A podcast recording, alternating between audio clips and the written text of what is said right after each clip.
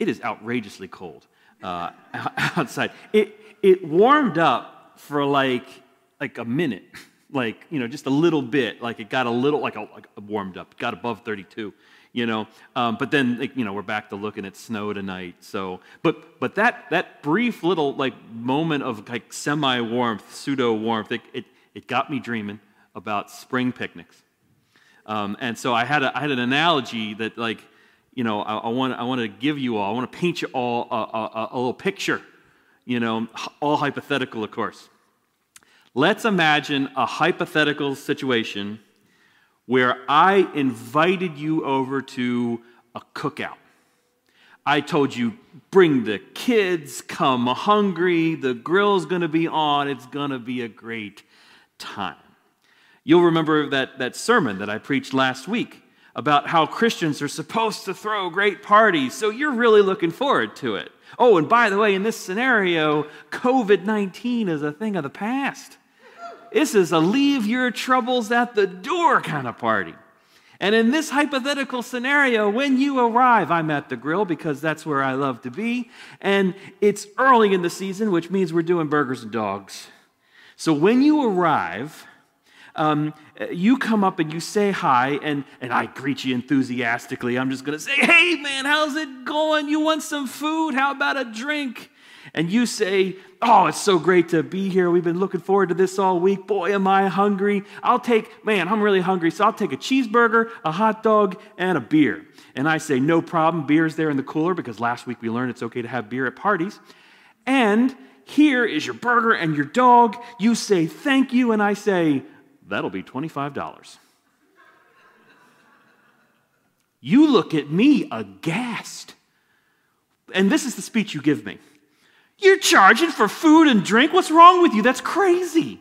And it's not like you asked me to chip in. No, you've calculated some specific number and, and you have like a jar there of money in it because apparently other people have fallen for this scam? Or, or maybe you just filled the jar with your own money, hoping that it'll make me think other people had actually paid. Where do you, where do you get $25? That's outrageous. My whole family could eat for that. If you said that, you would be absolutely right to be furious.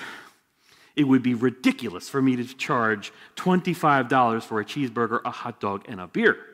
Not to mention, it would be a shameful breach of hospitality. So, why do I bring it up? Because if you and I went to Camden Yards or M&T Bank Stadium or a movie theater, that's exactly how much we would be paying for a cheeseburger, a hot dog, and a beer. Why do we pay such prices?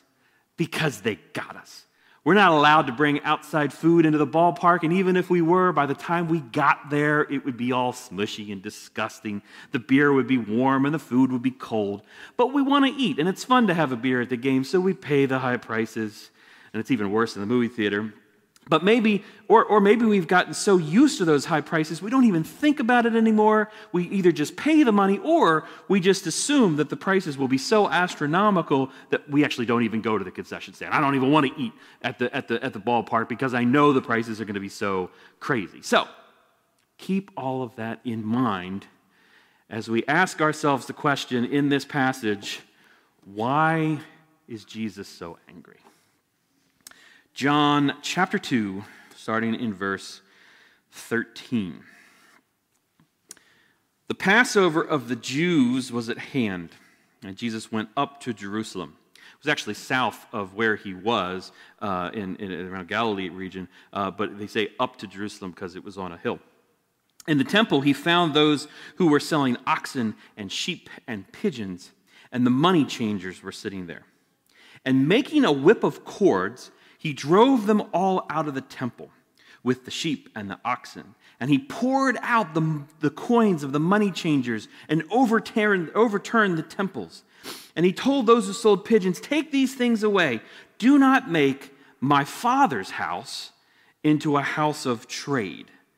His disciples remembered, this is Psalm 69, he, they, they, discipled, they remembered Psalm 69, that it was written, Zeal for your house will consume me.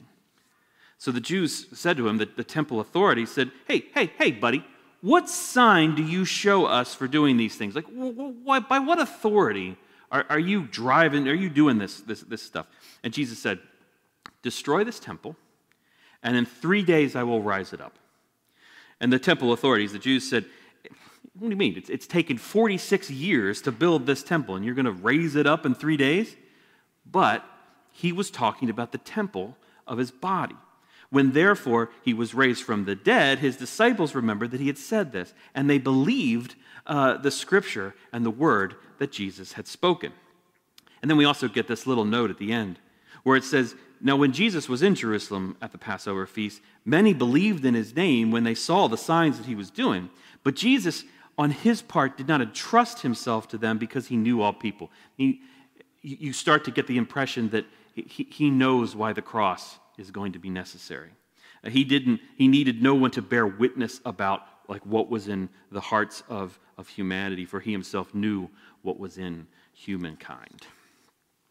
So let's walk through this. First of all, I'm going to try very hard not to knock this water over today.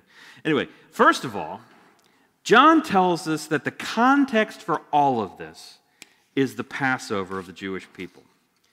This is a time clearly associated with liberation from oppression and deliverance from slavery.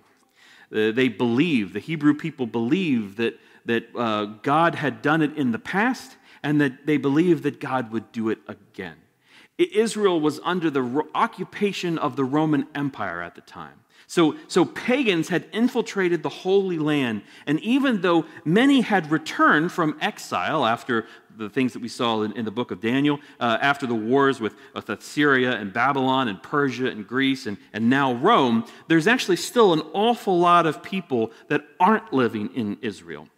The Passover was a time that they would have been reminded of how God had been faithful to them in the past, and, and specifically, we hear about the Passover in Exodus 12, when God's people were in slavery in the land of Egypt. And God told Moses and Aaron to instruct the people on the, on the first Passover. God said, Here's what I want you to do I want you to tell the people that each household should take a lamb, and not just any lamb, the best one, one without blemish. And you're going to kill this lamb when instructed, and then you're going to have a family feast. But before the feast, you're going to take some of the lamb's blood and you're going to paint a bit of it on the front door of your house. And then you'll have your feast. You're going to roast the lamb over fire and you're going to eat it with unleavened bread and bitter herbs to, to remind you of the bitterness of your bondage. And you're going to do all this. I want you to do all this with your traveling clothes on because you never know when I'm going to move. You see, God had declared judgment on Egypt and he's going to execute that judgment, and he's going to show grace and mercy to his people, his people Israel. Grace is something that you don't deserve, is, is, is getting something that you don't deserve, and mercy is not getting something that you do deserve. And, and God is going to show his people both. And so when the angel of death passes through the land of Egypt, he will pass over the houses of God's people. And in the future, um, when, when, when you're liberated from Egypt, and one day your kids are going to ask you why you do this every year, you can tell them that it's a sacrifice of the Lord's Passover.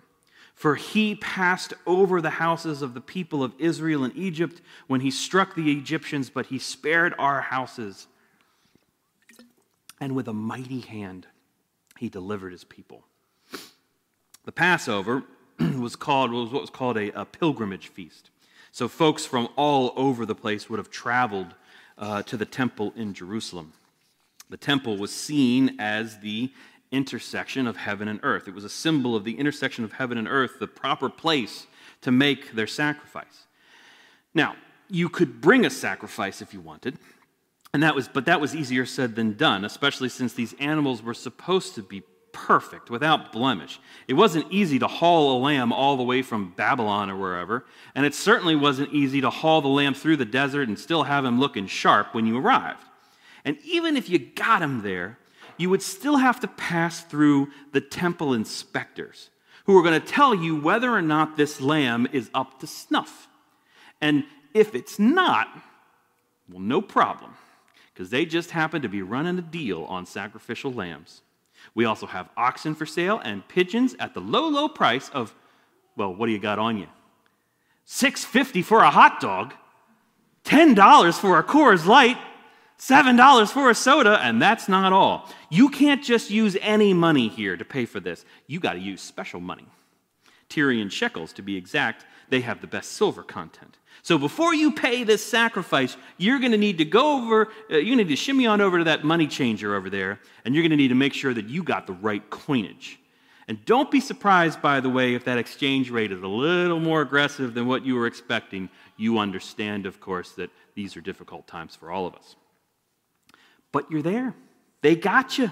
You've traveled all this way and you don't want to leave and go home having not celebrated the Passover. They got you, so you pay them money. Enter Jesus. He sees this enterprise taking place on the grounds of the temple. Um, and, you know, maybe the disciples were all about the business. You know, they, they, they, they've been through this before and they knew that Jesus had been through it before. But, but then they, like, they, they, they walk into the temple complex and they see Jesus go, going over to, like, what's he doing? He's like getting some rope or something. And, and then he takes this rope in his hand as if it's like, he looks like he's making a whip. And what? Oh my gosh, he starts, he's driving out larger animals from the temple. And then he's going over to the money changers and he's pouring over their, their tables. He's pouring out their coins. He's, he's overturning everything they're doing. And he, he told the guys with bird cages, like, take them away. And he, and he says something then about houses. He says, he says, don't make my father's house a house of trade.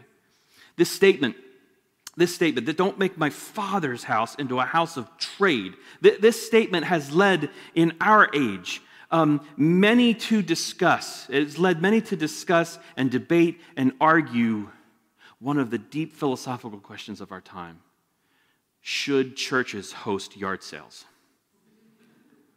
It's interesting that Jesus doesn't mention the exploitation. His primary focus at the moment seems to be that the people had turned the temple into a marketplace. So you might say, ah, ah, in your Jeff Goldblum impression, ah, ah, there it is. You know, that's why churches should ho- shouldn't host yard sales. Jesus himself said it. So don't turn the house of God in, into a marketplace.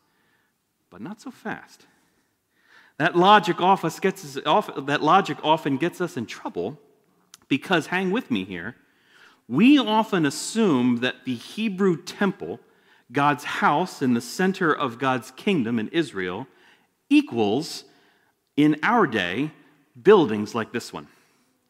We assume that the temple in the Old Covenant is to church buildings, like an SAT, is to church buildings in the New Covenant. The temple in the Old Covenant is to church buildings as the New Covenant. And kids, that's thinking, thinking. No, where, where is this temple? Where is the temple in the New Covenant?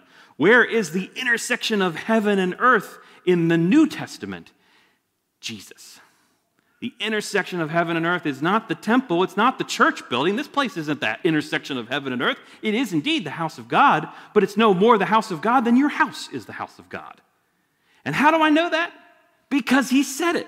He says it. The next thing he says in the passage, we already read it. It's the next thing that happens in the story. The temple authorities ask him, hey, hey, who do you think you are, buddy?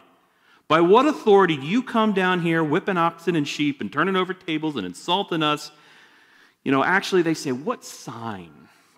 What sign do you show us for doing these things? And now you and I know, as Johannine scholars, that the, that the sign, that the word sign is actually a loaded word in the book of John. John mentioned it last week in last week's story about how Jesus turned water to wine and how that was that miracle at the wedding of Cana in Galilee uh, Cana, in, it, the wedding in Cana was actually the first sign that Jesus performed. And as we said last week, signs point to something. Jesus doesn't actually do a sign here because you know he's not a monkey for their amusement. But what he says is going to put us uh, is going to point us to where this whole ship is headed. Jesus looks at the temple authorities and he says, "You guys want a sign? You guys want to sign, destroy this temple, and in three days I will raise it up. Well, the temple authorities say, hey, man, um, that's, that's my impression of a temple authority. Hey, man, um, it's taken 46 years to build this temple. Uh, you're just going to build it back up again in three days? Well, well at this point, Jesus, uh, you know, John offers some commentary on the day's events. Um, and if you're reading this story for the first time, like, you know, it's kind of a spoiler, you know? He, he says, oh, but he was talking about the temple of his body. And you're like, well, you know, I could have let the story work for me. You know, it's like they gave away the movie right at the beginning, you know, uh, gave away like the, the end of the movie right at the beginning. You probably like that uh, picnic analogy from earlier, so I'll give you another one.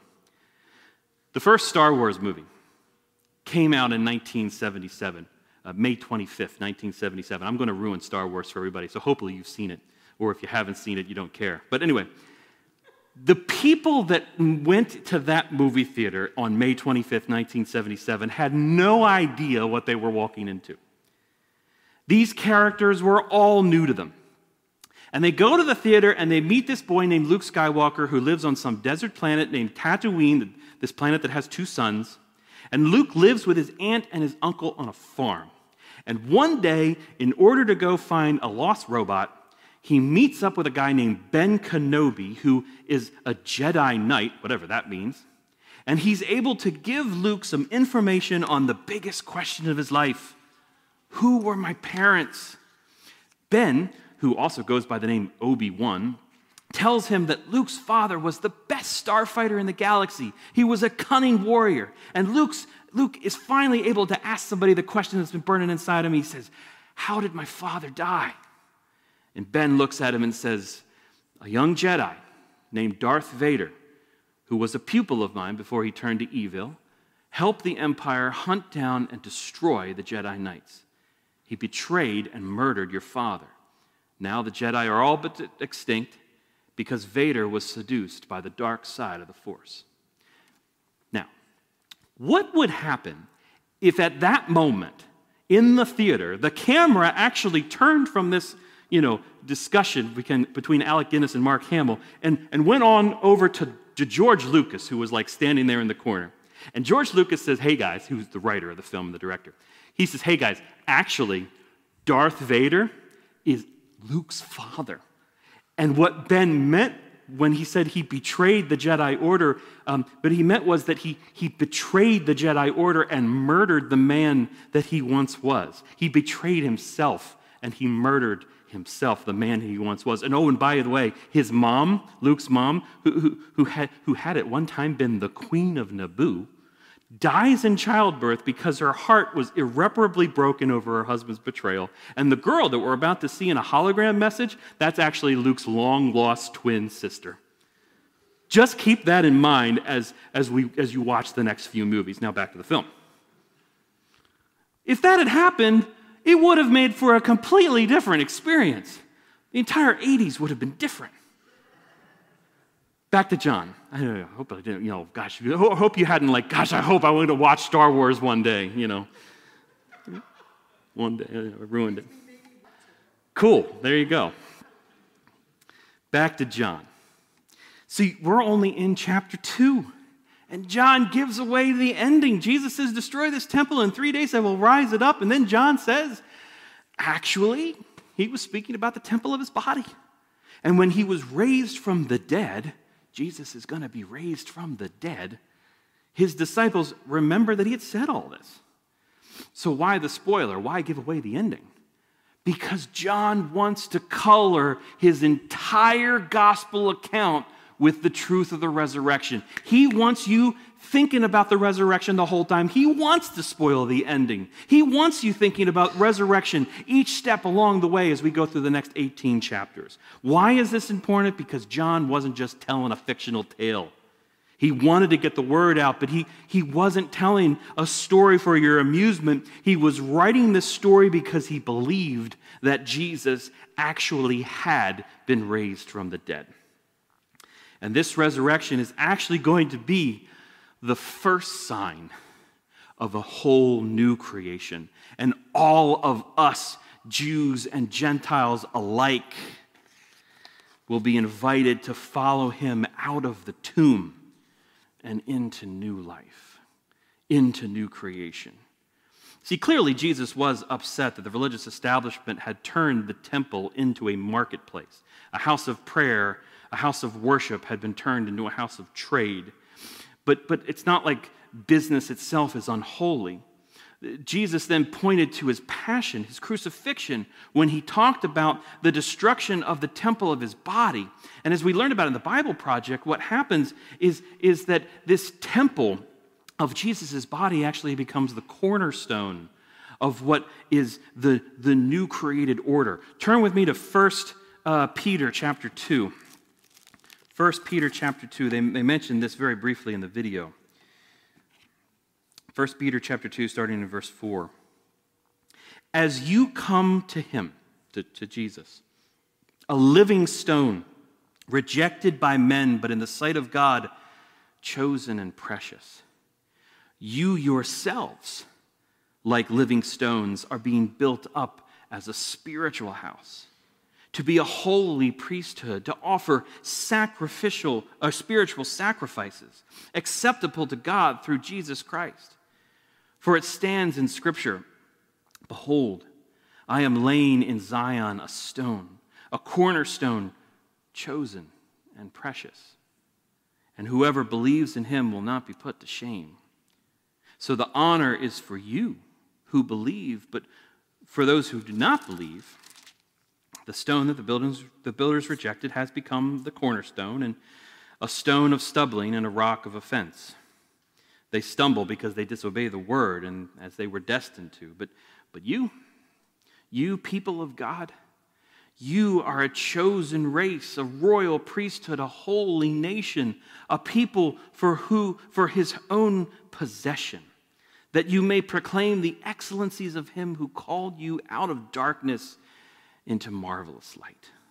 See, once, you see what uh, Peter does here in verse 10 once you were not a people meaning once you weren't any, but you were scattered. Once you were all over the place. Maybe you were of the, the, the Hebrew, um, uh, maybe you were one of the Hebrew people, but, but you're, you're, uh, you're spread out over the empires, over, over the world. Uh, or maybe you were a Gentile. You, you really had no uh, people that you called your own. See, once you were not a people, but now you are God's people. He's drawing you into himself. Once you had not received mercy, but now you have received mercy. Jesus, Jesus, Jesus is the new temple. He is the intersection of heaven and earth. As John the Baptist said, He is the unblemished Lamb of God who takes away the sins of the world. You see, there's nothing for you to buy. Jesus already paid the price on the cross when he died for your sins and mine. No amount of money could buy God's love. His grace is free. No amount of prestige could earn you a place in God's kingdom. He's inviting you and me to, to live as if God's kingdom is in our midst because it is right now. We don't have to wait until one day when we die. He's inviting us into that right now just as we are.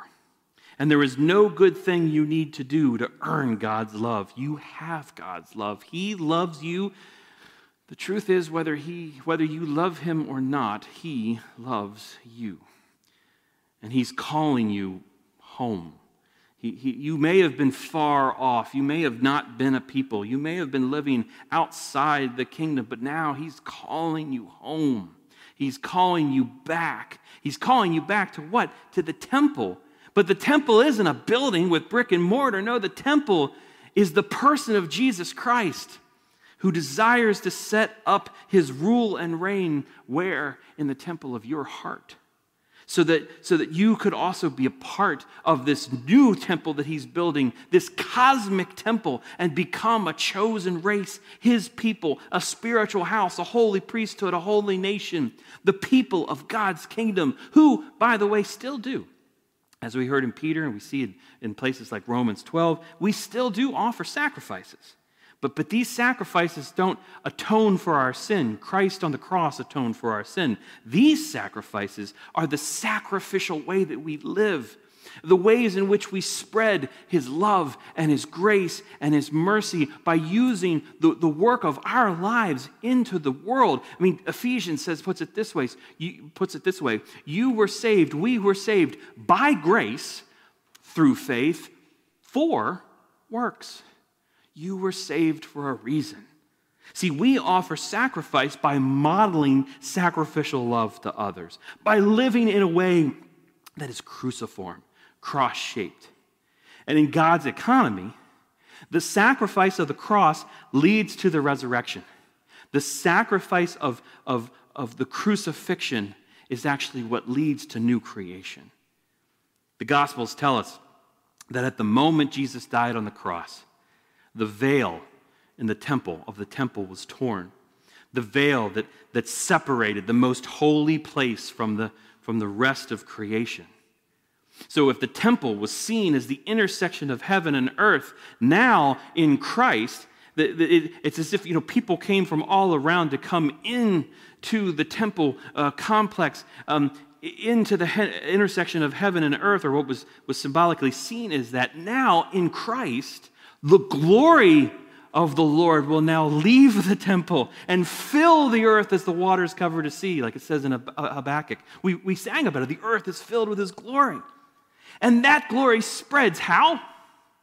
Through people like you and me, doing things like love and joy and peace and patience and kindness and goodness and gentleness and faithfulness and self control. You see, in the, Old in the Old Covenant, God's people brought sacrificial lambs to the temple complex in order to atone for their sins and remember that God was faithful, that God is faithful. He will always be faithful. In the new covenant, God's covenant faithfulness drives him to dwell in the midst of his people in the person of Jesus, who is the cornerstone of the living temple, who dies the once and for all death on the cross as the Lamb who takes away the sins of the world, but then causes people through the resurrection to reflect that love back out into creation. So, if that's true, how should we apply Jesus' anger today? Is it we should, should, should we be upset about the church hosting yard sales? No, I think he could care less about us hosting yard sales. In fact, I think he would affirm that we are doing ways to try to reach out into the community. That's, that's lovely. What we should be angry about is anytime something gets put between God and his people. Anytime someone says, you can't worship here, you can't be a part of this community, you can't be one of God's people because you don't look the right way, you don't dress the right way, you don't speak the right way, you don't love the right way, you don't vote the right way. We, anytime someone puts something between us and God's free gift of grace, we should be furious at that.